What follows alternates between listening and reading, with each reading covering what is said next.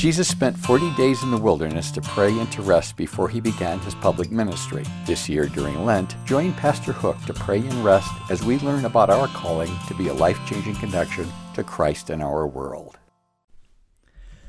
So, we are in episode 21 of our study, Life Changing Connection. And again, this is our Bible study to look at different Bible verses anticipating our launch in November.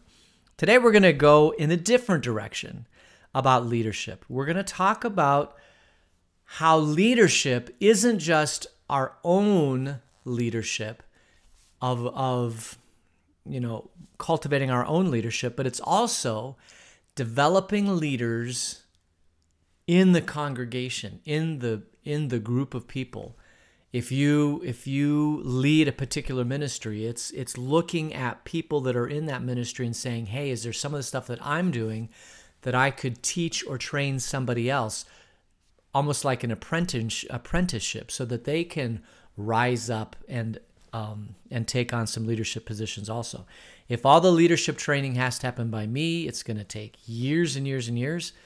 But so many of you in our congregation are in your own right leaders fantastic leaders in in your own sphere of influence whether it's at work or you know or some community group or whatever you are a great leader and i'd like to tap into that leadership for the next 8 months so that we can launch well in november uh, we're going to look at a story today from Genesis, uh, Exodus. This is uh, Moses has led the people into the promised land, or towards the promised land. They're now wandering for 40 years in the wilderness, grumbling all the way.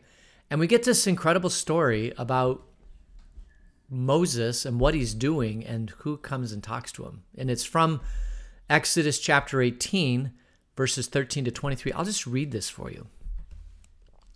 The next day, Moses took his seat to serve as judge for the people. And they stood around him from morning till evening. When his father in law saw all that Moses was doing for the people, he said, What is this you are doing for the people? Why do you alone sit as judge, while all these people stand around you from morning till evening? Moses answered him, Because the people come to me to seek God's will. Whenever they have a dispute, it is brought to me, and I decide between the parties and inform them of God's decrees and institutions. Moses' father in law replied, what you are doing is not good. You and these people who come to you will only wear yourselves out. The work is too heavy for you. You cannot handle it alone. Listen now to me, and I will give you some advice, and may God be with you. You must be the people's representative before God and bring their disputes to Him. Teach them His decrees and instructions and show them the way they are to live and how they are to behave. But select capable men from all the people, men who fear God, trustworthy men, who hate dishonest gain, and appoint them as officials over thousands, hundreds, fifties, and tens. Have them serve as judges, serve as judges for the people at all times. But have them bring every difficult case to you. The simple cases they can decide themselves. That will make your load lighter because they will share it with you. If you do this, and God so commands, you'll be able to stand the strain, and all these people will go home satisfied. So we have this picture that Moses is in the wilderness, and people are having disputes because people always have disputes. When you live in a community, there's going to be dispute. It's and when there's a dispute, who do you go to to help solve the dispute? Well, you go to the wisest, the the leader of the community. And so the first person that had a dispute, they said, "Hey, let's go to Moses." So they went to Moses and Moses thought about it and he says, This is how I think it should be. And because he was a leader who had influence and people respected him and his wisdom was was good wisdom, they accepted his leadership and they moved on. And then it happened again a second time and a third time. And pretty soon now, everybody's like, hey, whenever we have a dispute, instead of us settling it between ourselves, we'll just go to Moses. Well, that wasn't working out very well. And so Moses' father in law came to talk to him. Now, Moses' father in law is Jethro, and he was a priest of Midian. He was a follower of Yahweh, and the whole the whole Abrahamic line, you know, he was a priest in that line. And and so he was very well connected to God. He was a priest, and so he spent a lot of time uh, in God's presence, being a priest for the people. And he comes to Moses and see that if this continues on, Moses, well, he probably already has, uh, burned himself out. And so he tells Moses, listen, I got two things for you to do. The first thing is teach your people. Because if you teach people the ways of God, a lot of these disputes will go away before they even get to a judge. And so he encourages Moses to teach, which is something that we must do, right? If we want to help people in their life and their walk to grow in their faith, it requires at some level amount of teaching about real world problems and this is what God wants you to do and if you follow these things you won't have as many disputes as you're having right now. And so teaching is a part of it. But then the other part that Mo- that Jethro tells Moses is to get you you can't continue to go at this pace. You have to find other people. He says go find people who are competent, uh, well balanced. You know they're not after money. You know their, their self interest isn't of themselves, but it's o- o- over other people. Now you can see why this is so important. If he if he tells somebody, okay, I want you to uh, to adjudicate between these disputes, you might have a person who says, well, that one's my friend and that one's not my friend, and if I if I go in favor with my friend, it's quite possible my friend might give me a payback or some sort of cutback. Uh, what do you call that one? Uh, not a payback, but it's a you know, it's it's when somebody pays you at the back end of the deal. Anyway, whatever that's called, payback, I guess is what it is um, you know, maybe I'll get something from my friend. Well, you don't want that kind of judge judging between people. You want people who are honest, really looking at the situation with its facts and trying to adjudicate as best as God would want them to adjudicate. Like, what's the truth? How do we get as close to the truth as possible? And then let's adjudicate based upon the truth. And so Moses actually does this, and it turns out really, really, really, really well. He finds people, he kind of brings them along, he trains them, and it turns out really, really well. What lessons do we learn about this? Well, this is probably the first instance in Scripture of a thing called an organizational chart, uh, of a thing called leadership development, of a thing called if you want the organization to grow, you have to reorganize, you have to reshift. And what did Moses do? He found good men men of God who was able to, I don't know if he immediately turned it over or he took one or two and kind of worked with them and said, okay, I'm going to teach you these things. And then I want you to teach. I mean, really, we're talking about thousands and hundreds and tens. So it, it is, uh, I don't know if it, I don't know how many people are in the wilderness at this point, but, but even this whole idea of thousands, hundreds, and tens, why is that so important? Because if you're going to judge, you are going to get into a point where perhaps it's beyond something you've ever seen before, or maybe you have to make a difficult decision and both parties go away unhappy because you made a decision about the adjudication of this case and they're angry at you. Well, whenever you have somebody angry at you, you also need somebody in your court to say, listen, you did as best as you can. God still loves you. You are in this position because Moses put you here and we stand beside you in this position, we know that you're going to make the best decision you possibly can in this adjudication. And and we stand with you because leadership always is hard. And so when you get so you might have one judge that, that judges 10 cases, right? Well, the next person is 100, he's judging 100 cases through 10 judges, but he's basically he's no longer judging cases. What this person is doing is standing beside the judge saying, Listen, this is hard, but I'm here with you. We'll get through this. And even if it's a difficult thing, we'll get through it. But then that person gets a case that's like, oh my goodness, I this is I this is a difficult one. It's really affecting me. And so he's got somebody above him, you know, that's walking along beside him in the difficult cases. And and then, of course, it goes all the way up to Moses. I mean, some cases might actually have to go up to Moses. They're so. And what kind of case would go up to Moses? Well, it's probably where you have two influential, powerful people in the community that if either one of them you ruled against, it would have a detrimental effect in the community, right? Like what if what if a person has a large clan or a large following and he represents about 10% of the community and you have another person that's representing 10% of the community and you know that no matter what when this decision comes down you're going to have 10% of the people that are going to be angry at you upset with you they're not going to be happy they might even leave and go start their own tribe you just don't know what's going to happen this is this is part of leadership is realizing that you can't please all the people all the time. It's impossible. And so, good leadership understands that sometimes a decision has to be made, an adjudication has to be made. We go through all the available steps. We take it all the way up to Moses, and Moses, as the leader of that commu- of that community, makes the ultimate decision. And now Moses chooses between this 10% tribe or this 10% tribe. And who does Moses have? Well, Moses doesn't have anybody.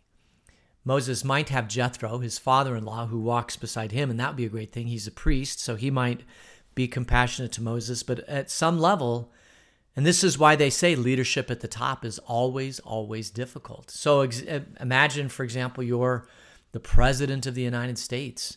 And immediately when you come into office, no matter if you're Republican or Democrat or whatever, you're going to have 40% of the people that are just not going to like anything that you do from day one. Doesn't matter if you make the best decision, it doesn't matter if you, what you do, you're going to have 40% of the people who just don't like you because you've got the wrong initial after your name. And that's tough. I mean, if you're a leader, I think you have to, at some point, make yourself immune to that so that you can lead. This is why I would never be a great politician because I I um I always want to find the solution that works for the most amount of people that works for what God's called us to do and and that takes time and it takes consensus building and all that sort of thing and oftentimes you have to make a decision quicker than that. And so um, that's that's one of my flaws is I always think that there's a better solution if we just dig harder. And at some point, there's diminishing returns for those better solutions because no matter how hard you dig, you're not going to find a better solution. You just have to choose solution A or solution B, and and you you move forward. And yeah, people might be upset, and yeah, it might go south, and all sorts of things. But at some point, you have to continue to lead. Leadership's hard. It's so hard, um, particularly when you're when you're in an organization like a church where there are just so many competing interests and so many feelings and emotions and and the goal may not be as clear uh, for some people it is for others and the mission and the vision and all that sort of thing. And so it just it does it does present its own sets of challenges. But the great thing is is that god will always when you when you invest yourself in time with him he will always pour into you enough to overcome even even the most difficult situations which is a blessing. You don't really find that out until you get into those situations but he does. He's he's an amazing god so now we have joseph or not joseph we have jethro telling moses that he should do this moses does it and it turns out well and this teaches us how we want to move forward in our congregation. I'm praying that as we develop leaders in various ministry areas that they will find people in their ministry that maybe they can cultivate and groom and bring along. You know, it might be, "Hey, I'm going to be gone this day. Can you take over, you know, this ministry?" And they say, "Yeah, you know, for this one day."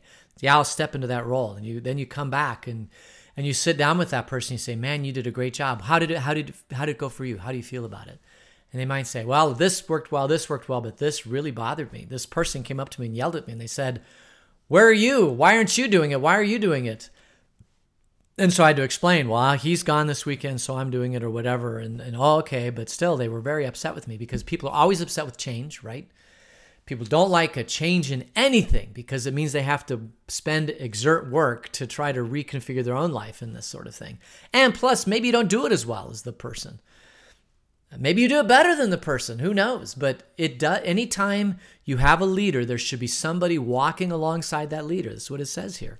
Walking along beside that leader to help them get through this leadership challenge.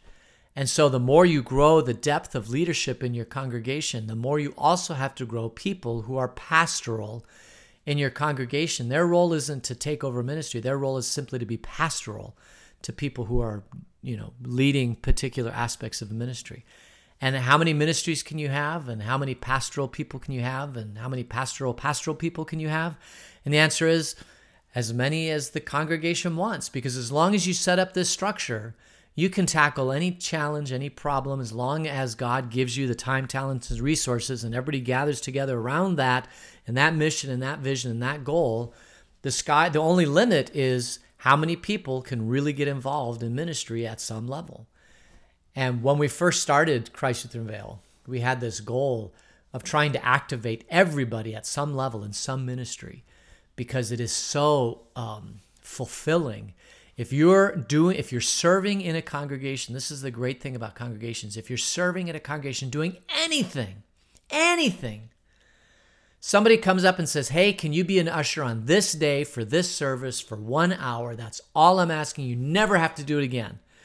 Could you please do that on this day? It's six months. You know, make sure you get in your calendar and your schedule whatever.